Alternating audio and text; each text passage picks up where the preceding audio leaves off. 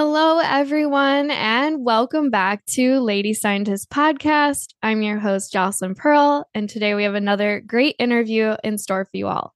I chat with Vega Shah. She's a formal environmental genomicist who studied marine bacteria in her dissertation work, and she's gone on to transition into the world of software for biologists, uh, what some call tech bio. Uh, she's now a program manager at Benchling, and she isn't the first person from Benchling that I've interviewed on the show. We also had Casey Kraft all the way back at episode four, um, who talked about her work as an implementation scientist. Um, so it's great to have another Benchling guest back on the show. Um, it's an awesome company that's done a ton of work to create great software for biologists and really help to advance the world of electronic lab notebooks. Um, so, if you're interested in what's going on in tech bio and what some of the challenges are uh, with this field, I think you'll learn a lot from Vega Shah's work today.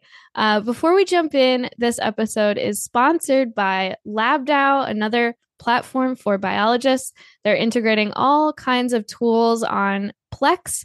It's a command line interface, and you can run all different types of software uh, right from your laptop. I actually was a computational biologist when I was in graduate school and hadn't opened up my terminal in a while and was able to get onto Plex, follow their documentation, uh, great documentation, um, and be able to run some of the latest and greatest tools out there, uh, things like ColabFold, RF diffusion, uh, DiffDock. If that's all a word jumble for you, no worries, but encourage you to check out what LabDAO is doing. And thanks so much for sponsoring this episode. So I hope you enjoy this conversation with Vega Shah. Great. So today I get to welcome Dr. Vega Shah to the podcast. Thanks so much for being here. Thank you for having me. So, Dr. Shah, you recently went through a career transition. You joined the amazing company of Benchling, which I'm a big fan of. I've used the software frequently throughout my career since it was an option for me. Um, for those who don't know, it's an electronic lab notebook primarily. Um, but we're going to get into some of the awesome new integrations and tools that Benchling is working on. Um, so tell us a bit about this move. What prompted the move to Benchling and what was your kind of job search like? Yeah. Um, I think Benchling had been on my radar for a long time. Um, for exactly the reasons you just described. I had used it as a lab scientist, both in like my academic research as a graduate student and postdoc, and then also when I worked at a startup, um, and just like loved the product. Right? It was at the time when I was first introduced to it there was nothing like it. Like there was no just freely available ELN for academics. And also, it was just so, the user interface was just so nice, so modern.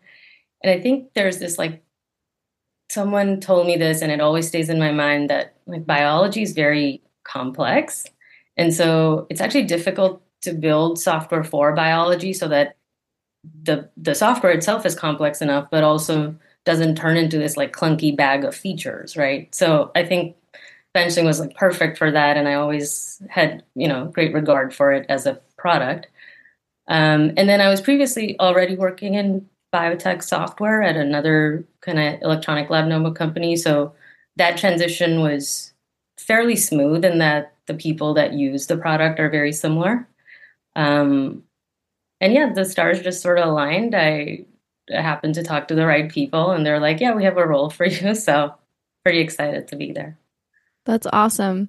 And you mentioned you were at another ELN company before that. And I know you've worked on some of these other tools that are definitely in this, I would say, upper echelon of software for biologists. So you worked on um, GraphPad, which is part of Prism. Or am I mixing that up? It's Prism is part of GraphPad. Is that correct? Right, like yeah. Prism's the software. Yeah. Yeah, which is one of the, you know, in my opinions, best tools out there for making oh. really beautiful plots for scientific data or any kind of data set. Can you talk about um, what you were doing with that tool, what that uh, product development looked like? Absolutely. Um, so so GraphPad Prism is owned by like the mother company Dotmatics, um, and there was this like big merger and acquisition that happened maybe like a year and a half, maybe two years ago. Uh, my role there was integrating GraphPad Prism with like an electronic lab notebook. Um, part exactly how you described, Prism is super well loved. Uh, people use it for statistical analysis um, and creating these beautiful graphs. Uh, with the one downside that it's on your desktop, right? So it's very hard to uh, share what you create there or the method of how you create it too. Um, so my role there was integrating uh, Prism with uh, like a cloud platform like Dotmatics as ELN, uh, and making sure people are able to get not just those images but also the, the actual data in the Prism file, and sometimes the method, so like the template of the Prism, into a cloud-based platform. Um, it, with the goal to say, hey, if I create a graph, my coworker should be able to recreate that exact same graph using their data, right? Um, so being able to collaborate and share your method within Prism. Wow, that sounds so useful. I know in my own research right now, we currently just share the Prism files over Slack, for instance, and agree that, you know, having some kind of ELN integration for that where someone can easily reproduce your your plots would be so useful. I didn't even know that was a, a part of Dotmatics um, and and you know great for our listeners to know that there are these different options as far as elns out there and um, software for plotting your data um, to to make it look really beautiful and readable that's something i always appreciated about the prism software was that um, the readability and just the formatting of the the plots in the default uh, conditions um, are really lovely and i'll have to maybe share some of those examples um, for people. So let's take a step back because you actually got your PhD in environmental genomics. Um, and, and we've had some overlap actually. Like we've both worked and studied at UC Berkeley and University of Washington, I think maybe at the same times. Um, but we I don't think we've ever met in person. Um, but how did you become interested in environmental genomics and what was it like you know choosing where to do your dissertation work yeah um, g- great questions uh, also yes i was surprised that we had very similar paths and never never interacted but they're big public schools so maybe that was it um, yeah so i for me like the interest in environmental genomics started when i was an undergrad at berkeley actually i i was looking for uh, I knew I wanted to do research, uh, and I was like looking for an undergrad research role. I ended up working at this really well-known research lab led by Dr. Jill Banfield, um, and she's sort of well-known for pioneering uh, environmental metagenomics. Uh, what that means is, you know, it's very hard for us to know what's going on in the environment because the systems are so complex. You know, usually there are many hundreds of species involved in like processes in the environment, you can go sequence everything. You can shotgun sequence everything and then make sense of the data later. Um, so she really brought that science to to kind of studying the environment, and her group like looks at uranium contaminated mines. Like how can we uh, bioremediate? They look at like uh, aquifers. They look at all these like interesting places where you can find metabolic activities and um, the goal is to really it's like they're in their gold rush era the goal is to go prospecting and find novel metabolic activity find novel species find novel metabolic activities and then use it for various things right? Like for biotech for agriculture um, and even like drugs. So they they get funding from nsf and department of energy to just go out and prospect. And i to me that was like really exciting and uh, what better place to prospect uh, than the ocean, right? That's like the part of the world we know so little about. Um, so I had these great kind of tools that I learned in Jill's lab, and I went to UW um, to specifically kind of hunt for novel metabolic activity in the ocean. Um, yeah. Wow. Can you give us a very broad strokes overview of what the data processing looks like for those types of samples because as someone who hasn't done a lot of metagenomics myself, I'm always curious how you go from this big pool of different sequences from all these different organisms to something meaningful. And and maybe if you could highlight like a day that you found something in yeah. your prospecting. Yeah. Um so when I was doing that research, I would do two different approaches actually. One was uh, to just collect lots of samples and sequence everything in it. And then the other approach is doing this like selective isolation. So you uh, get the sample, and then you, this is a very kind of popular microbial technique where you just do serial dilution to end up with like just one cell per well in a 96 well plate. And then when that when those cells proliferate, you know that they're all a single species, and you sequence all the single species, right? So those are kind of two paths to to finding out information. Um, the the metagenomic part varies a lot. So if you talk to different people, they will tell you they do different things. But a lot of it was sort of collecting uh, the sample and then filtering down tons of it, right? Because you were trying to get the biomass onto a filter uh, from like gallons and gallons of like water. Um, and then you extract the DNA.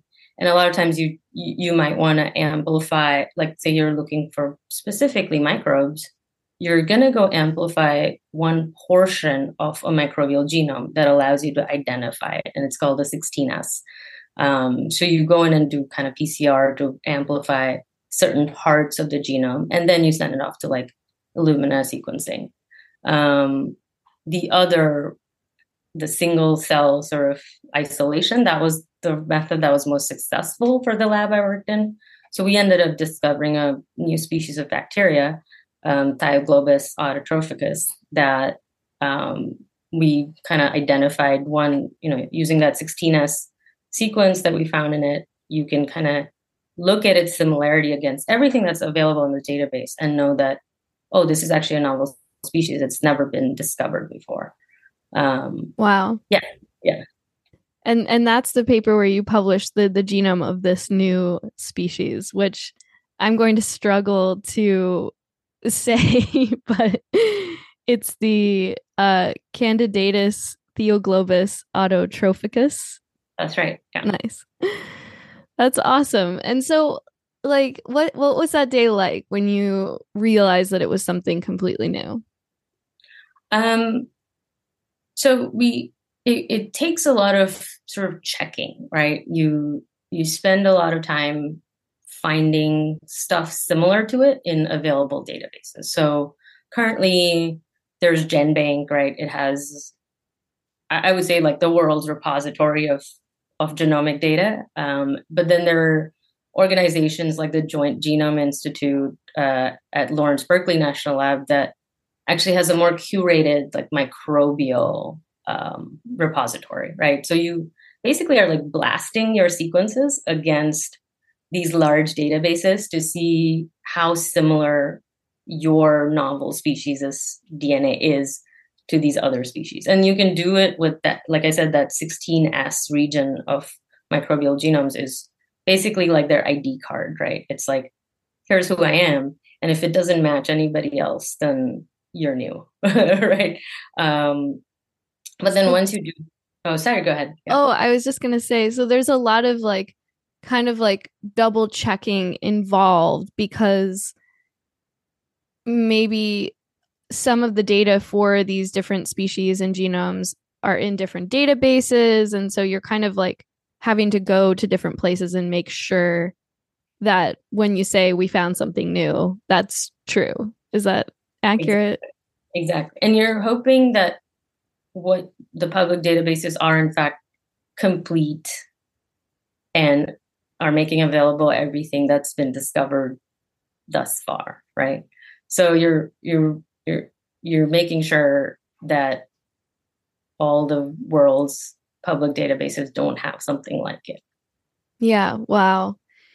Do you think because I've been wondering this about just scientific publications in general and the fact that it's relatively challenging to scrape like all of the papers that have been published um, and the license licenses for these papers are different. And so if we really wanted to build a database of like all of the existing scientific knowledge that is a more challenging um, task than you might think. Do you think it's a little better for sequencing data like you're talking about as compared to publications? Uh, i would say no. Okay. It was definitely it's definitely a struggle. I think for sequencing data maybe maybe the one thing that that is good is that we have these publicly funded repositories like uh, NCBI and you know GenBank, um, where when you submit something to them, they kind of make you go through a process of standardizing what you're submitting, right, and adding metadata and inf- enough information. Um, but if that research didn't wasn't funded, say, by the U.S. government, and was done some, you know, in in a country where it's not a prerequisite to submit to NCBI, it might just be in that paper, and then the way to scrape it is actually kind of difficult. One, it might be behind the paywall, but also um, the formats used for sequence files vary a lot. Um, even the in amount of metadata people provide varies a lot, or what method did they use for sequencing. Um, so there's a lot, lot of information that's missing. And then even when you look at GenBank data, there's a lot of information that's you're not required to actually submit it. It's a best practice, but people just don't have it or choose not to. And then you're you're working with like incomplete information. It, it feels like pretty much all the time. wow. Yeah. I think that that gives folks an appreciation for how challenging it can be to navigate some of these databases and even get a hold of data that people have spent time and money um, generating and um, you know using for their own research it's one of the bigger challenges i think as far as being able to make real progress uh, across these types of fields um, so I, i'm i'm curious you know your PhD w- was several years ago. Have you been following this field of metagenomics um, even now that you're kind of outside of it and, and working at Benchling? And have there been any um, updates to how this type of research is done or anything that's come out recently that you're excited about? Um, yeah, I, I mean, I think I follow it to a certain extent, uh, but not maybe as much as I used to. Um, a lot of people that do that research actually use Benchling. So there's definitely an overlap. And my role at Benchling is very much sort of uh, working on, you know, messaging around how Benchling is used for biological research. So there's definitely an overlap in like what I did in my PhD and what I do now as work. But um, I think the advances I see now are one, you know, adopting tools that standardize that research data. Definitely seeing that um, a lot of people will talk about the FAIR data principles.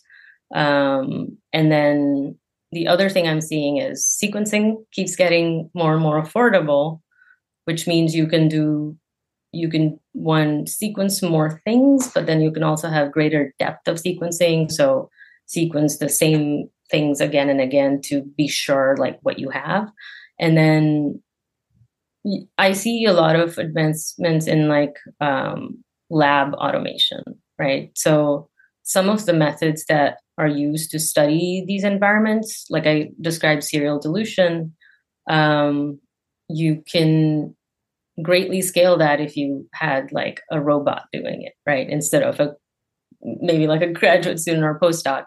And companies like Opentrons are really like um, introducing more affordable options for academic labs to like take take it use lab automation in their processes so i think all of those are really exciting advancements because i think there's still a lot to be discovered in the ocean in terms of what species are active there i i believe there's tons of like metabolic activities or novel genes out there that we could use for various things so that higher throughput and cheaper sequencing combo is really accelerating the pace of discovery.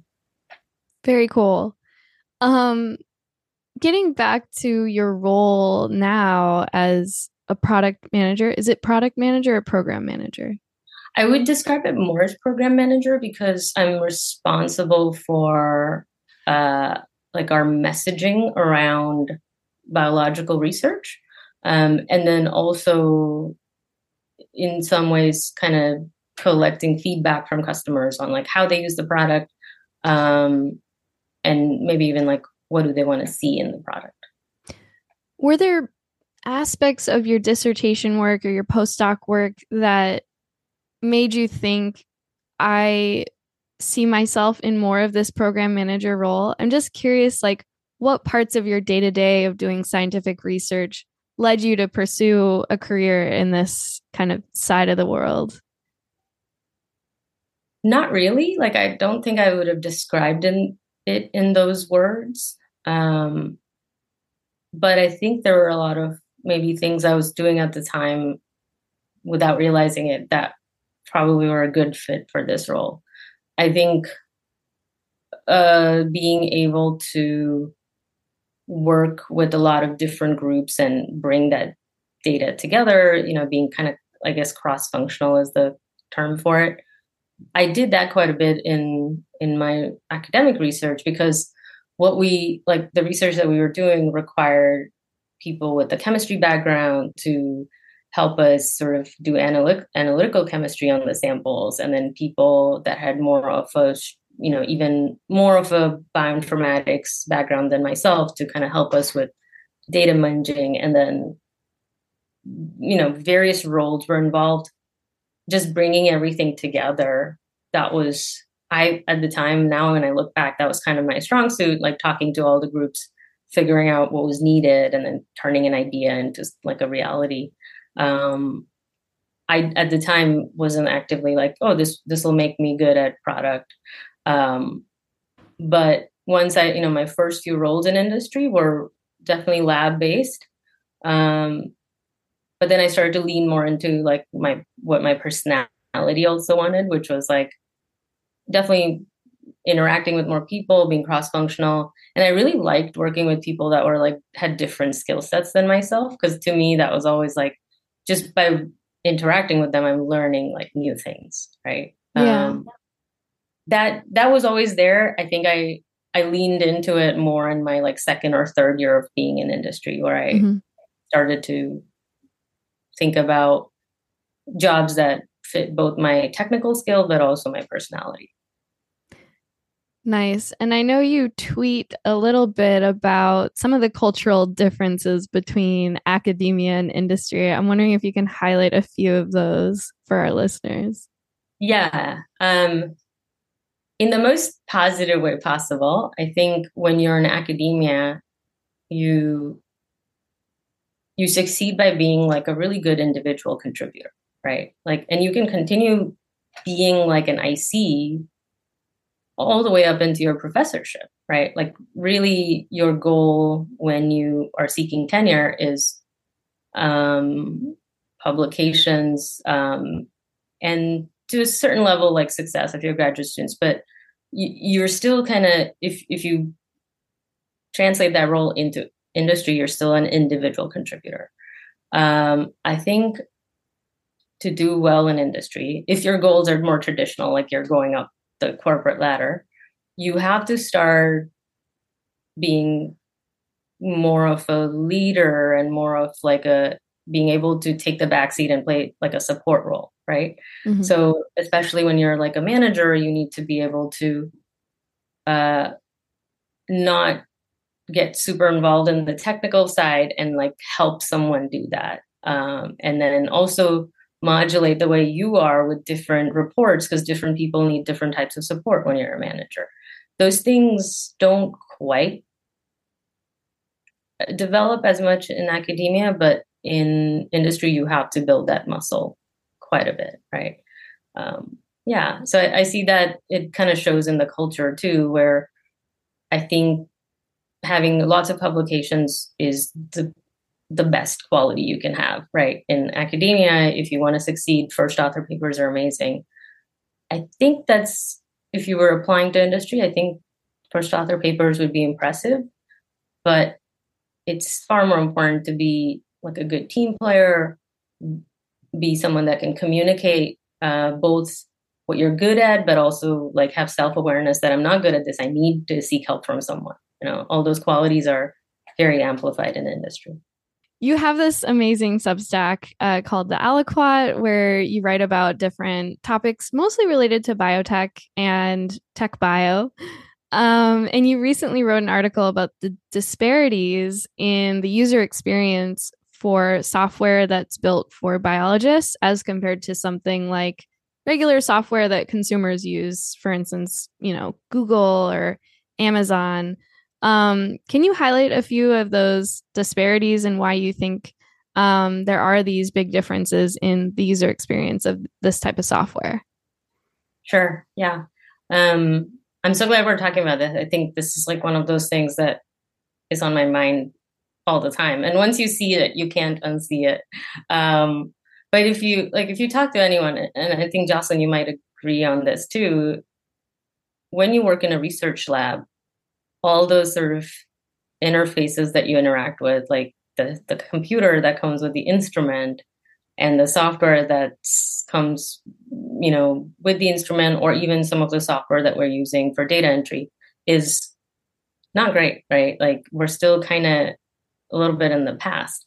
Um, and if you compare that with other fields like say edu- education tech or um, financial tech right they're they've kind of crossed that hump of like I don't know, old user interfaces. Uh, so so I, I keep you know that makes me wonder like why is biology so behind? Why don't we have better software? Like all, all of us use Google, we've used like Facebook and Twitter, so we know what a modern platform looks like. Um, why why is that missing from biotech? Um, and I I think that article is very very much kind of like pondering as to what it could be. And I think one of the things, and uh, Jesse Johnson, who writes Scaling Biotech, also uh, kind of confirms my suspicions in his writing that like biologists, because we work with such complex systems, um, we when something works, we just we don't want to change it, right? Like it, it works. So even if it takes 30 steps instead of two steps, just do it because there's so little control we have over living things, right? Um, I think that same sort of mentality applies to how we manage our data and software. That if it works, just don't worry about how it looks. And certainly, like generally in academia, the like function over form uh, mental state is like omnipresent, right? Because you don't really have the budget to make things look nice. You just need things to work. And a lot of things you're the first person ever doing that thing so you're com- completely focused on function. Um, i think that that plays into how software is built for biologists and also what biologists accept as like an okay thing to do. Um, but i think that's changing because we're starting to realize that the ux is not just about how it looks but it's also how we we're more likely to adopt software that is easy to use, uh, that makes sense. Um, it's also easier to train people when you know they're trying to establish like new ELN in a company, and it it it helps us trust software more. It's this like weird thing, like we trust structure, we trust things that are uh, have nice ratios. I, I honestly think it's like a very a key aspect of getting people to kind of digitize their records is to they should feel they trust the software. Interesting. I like that point. I hadn't thought about trust with regards to software before and how that plays into our relationship with it, but I like that. One of the things I've always respected about Benchling's approach to software, not only with the the interface itself and and you know it's a really beautiful design. It's more modern looking than some of these other ELNs out there. Um, is that they have always had a large team of implementation scientists that really hold your hand as you're learning how to use the software and modify it to work for you. So, you know, if you're an environmental genomicist, you might have a specific um, you know, data types that you're putting in. You might have specific um, registry details like all kinds of bacteria samples that you're trying to keep track of whereas someone on in a different field uh, might interact with that electronic lab notebook in a very different way. And i think that has proven to be a very successful model for onboarding people to the software and actually making it work for them. Um, and I think that's a step that, um, you know, a lot of tech bio might be missing um, or might not be investing in as much um, at this point in time. That's just my observation of the field. Um, Absolutely. Um, yeah, uh, Benchling is is one of the reasons I wanted to go work there. Is it's a true hybrid between this like world class uh, tech company. So it's taking a lot of its um, the way it's structured from successful SaaS companies like Salesforce or Veeva, um, and then also hiring people that have that like biological expertise. So the implementation team is a great example of like biology experts doing your implementation. But then if you look at the build team, which is like product and development, they have a very strong software background. So you really have this like true amazing hybrid between all, all the best people. And I that's one of the reasons I love working there. You just end up learning so much because there are so many experts there. Um, but then they also invest in like customer success um, and you know the, the implementation team and also a lot of like UX and design, uh, which again, not a lot, like you don't see as much investment in UX and design teams at other biotech companies. It's just maybe not in the culture or maybe the budget doesn't allow for it, but Benchling truly has, you know, kind of invested in that, which is pretty amazing. Yeah. That's awesome. And I want to come back to to a point you made about form versus function because it's interesting like in the i guess intersection of computation and biology how varied the um interaction can be and and you know what you're trying to get out of a piece of of software um and and biologists are using everything from command line interfaces uh github writing their own code AWS, um, you know, all of these kind of different platforms in a sense um, to try to understand biology or understand the science.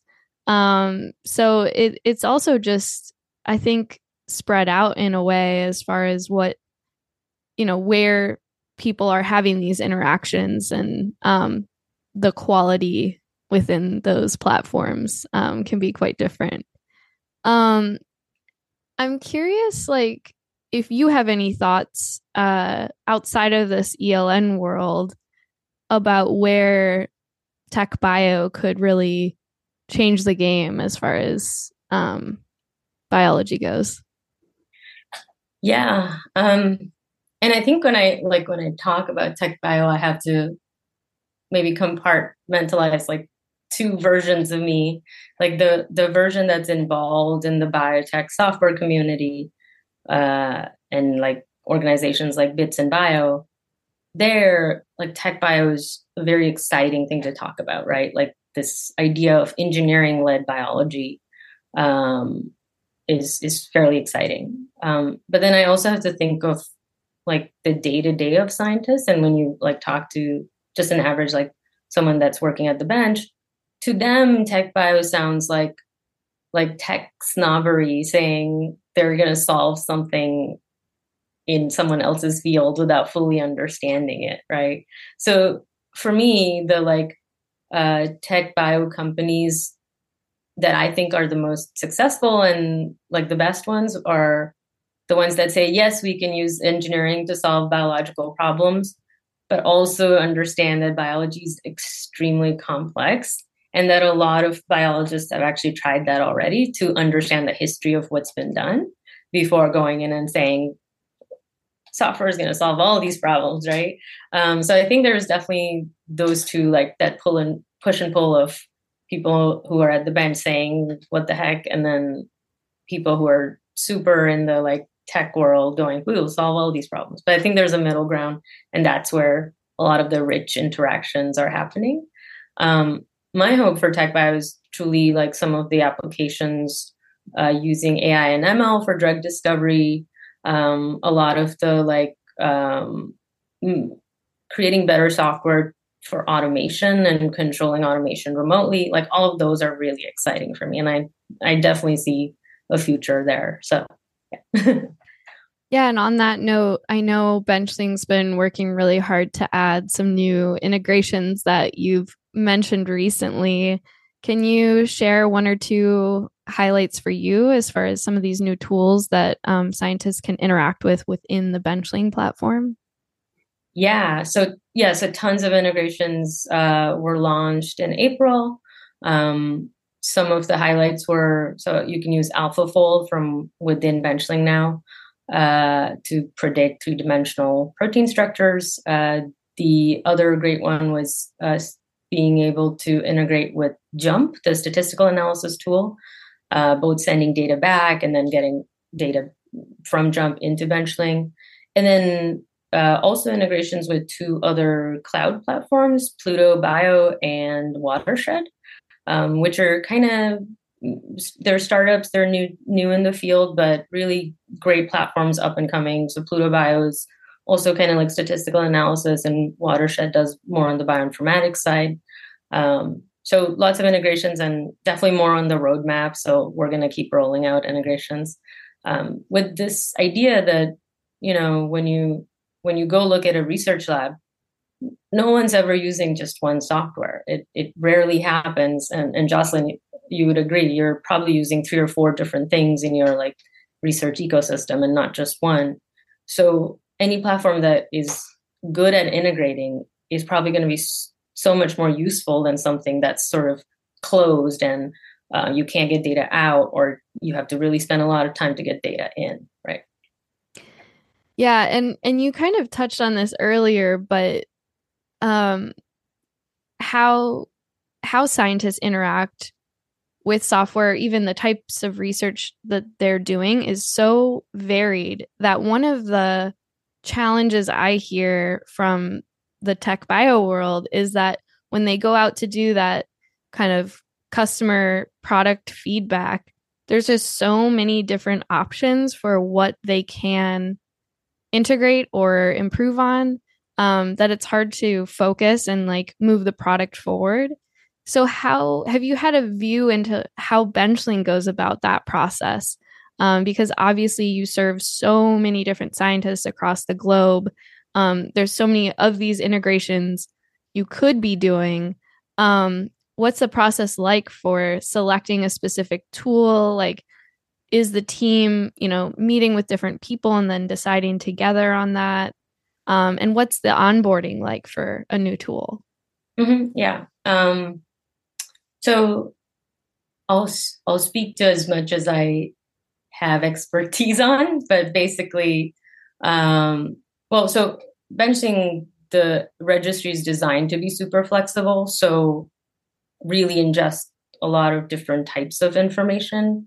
And then the specificity comes in when the implementation team gets involved, right? So that's when they kind of customize it for the customer's need. But the product itself is super, super flexible. You can have types of schemas and types of biological entities.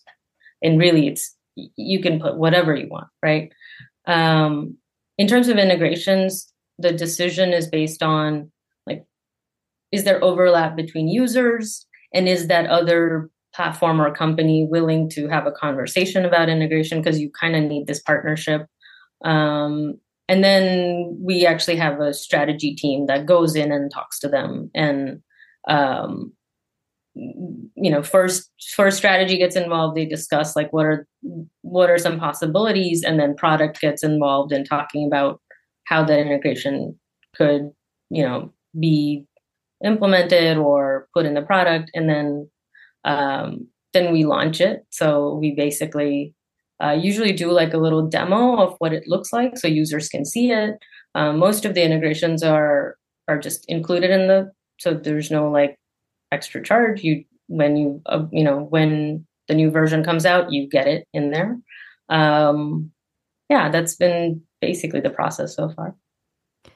Nice. That that's helpful to know. Um i know a, a bunch of people who are looking into you know adding new tool sets and um working in this field. And so i think it's helpful to learn what the process is like at a, a larger company like benchling.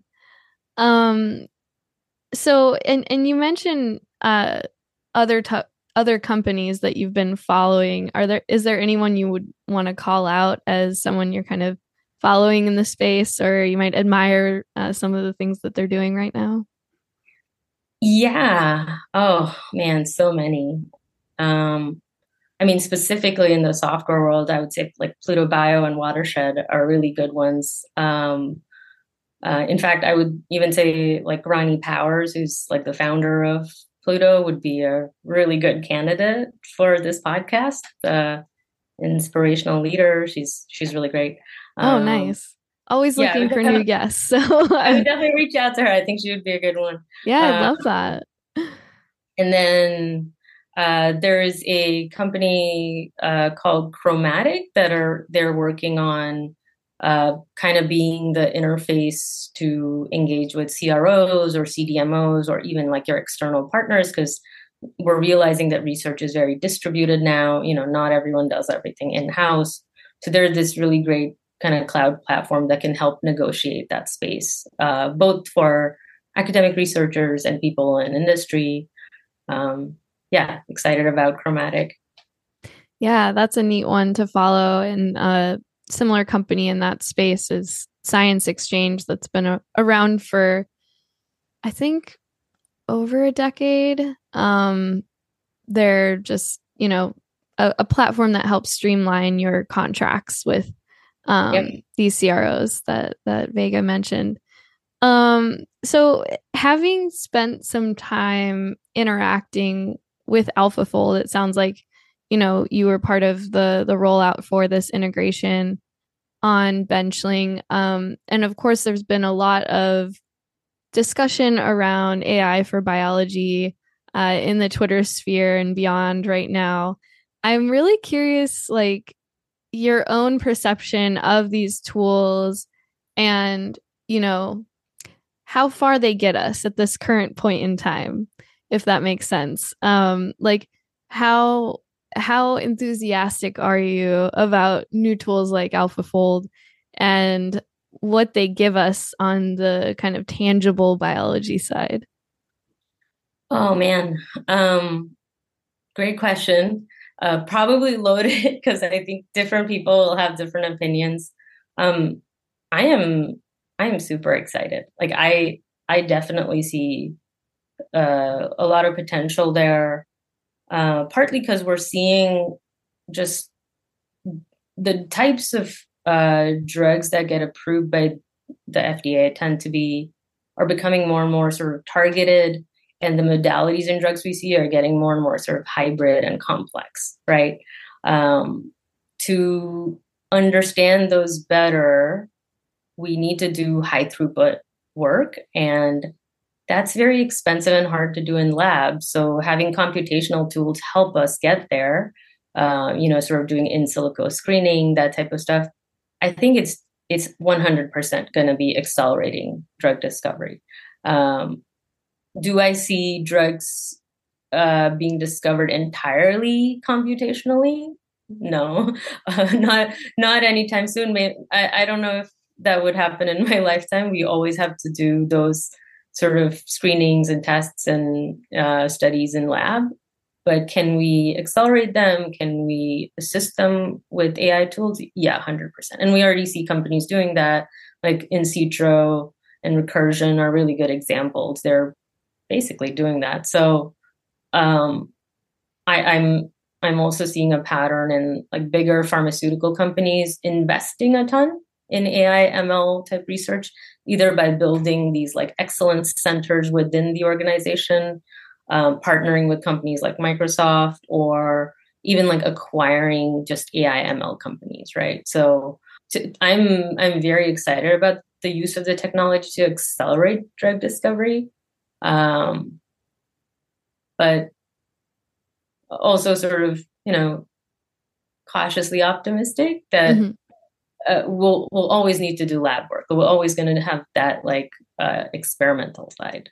Yeah, yeah, very very measured view, I think, and, and similar to my own. Um, so I, I appreciate you sharing that. Um, so I want to get back to your career journey. You've gone through you know a few transitions as far as you know working on on different subjects and working for different companies. Um do you have any advice for listeners out there who are interested in breaking into this world of software for biology or just in general people who are maybe considering kind of alternative career paths to academia? Yeah definitely. Um i guess starting with going from academia to industry, I, on- I honestly think it's for anyone thinking about it, it's worth exploring why you want to do it. Uh, I know for a lot of people, it's completely practical. They're like, you you can just decide where to live and get paid more than academic research, and so it allows you just a better quality of life like if you go to industry. And that's a perfectly good reason to want an industry job. Um, the nice thing about it is that you can choose your role. There are so many different types of roles in biotech that you can really choose your adventure. And also what you decide originally isn't what you need to end up doing forever right? Um, if you pick tenure track as a as a thing to do you're kind of going to be doing similar things possibly till the end of your career. Um, with industry, you have the opportunity to reinvent yourself if you decide that there's something you want to do more. Um, my advice would be to really think about, you know, both aspects of, you know, what you like to do technically, but also where your personality fits. Like, what are some things that give you energy? Um, I think I started to learn to do that a little later, like maybe two or three years into my industry roles. Um, and I'm, I'm glad I did. Um, for breaking into product, I think for me, it was, it was easy. It, well, the, the easy part was like, I would, I just talked to people that were in product because I was interested in it and just got like great perspectives and great advice on what to do. And then honestly uh, uh, i think like communicating to your management or where you work that this is your interest is is very healthy. Because even if they can't immediately like provide that option to you you can they know in their mind that that's where you want to go. And so a lot of companies like if they do have if you're in a technical role uh, and you want to be breaking into you know product or program management or even like project management um, having that technical background one is really helpful. It helps you in that role. But then just communicating with people around you that you're interested in that is, I, I highly recommend that. Because um, transitioning into that role in the company that you already know about is much better than kind of going out cold, right? Yeah, I think that's great advice. And I think I, I love that you really focused on communication. I think that's a big part of these high functioning teams like you talked about that are you know pulling on the strengths of people from different backgrounds people on the biology side or the software side and really being able to produce that high quality product like benchling has. Um i have another question and uh, you know we can I don't know if this is like something that is easy to answer, but as someone outside of Benchling who's kind of aware of, you know, the platform being used by all of these different, you know, groups, organizations around the world, biologists, um, what I think about is just the wealth of data that um, the the company could have access to. Um, and I know from a previous guest on the podcast, Casey Kraft, um, who was actually one of my very first guests, um, she talked about how during uh, the pandemic, Benchling actually rolled out these templates um, to share with different groups to be able to do COVID testing, um, which I thought was such a great kind of example of uh, not an open source company per se, uh, doing something open source and um, sharing this knowledge information with others. Um, is there anything going on uh, to kind of mine the data that is the Benchling platform? Yeah. Um, I think the best example I would say is uh, what we call our solutions. So Benchling, you know, you you get the product and it has the features. Um, but some companies opt to get a solution. So, you know, there's an antibody and protein research solution, and they're currently working on a few other solutions. Basically, what it comes with is, um, like you said, templates, but also uh, schemas and workflows that are specifically designed for that type of research, right? And um, obviously, companies will still go in and add implementations that truly customize it for themselves, but it it gets you like 60 to 70% there.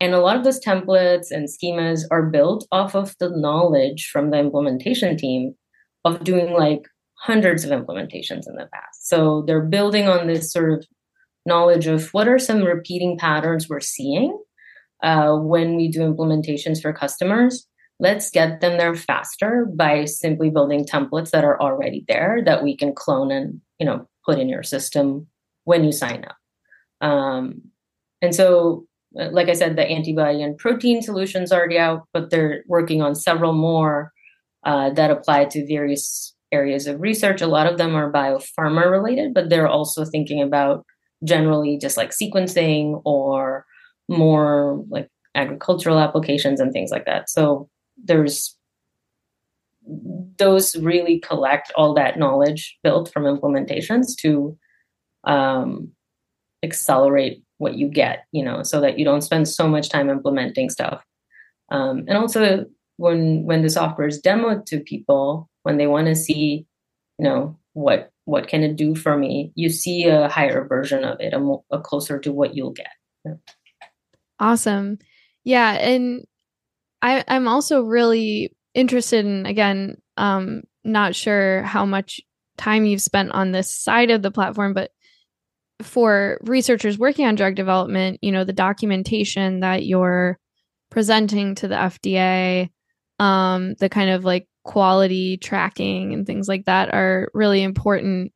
Um, is that something the company is also pushing to advance um, as far as what they can can provide their customers?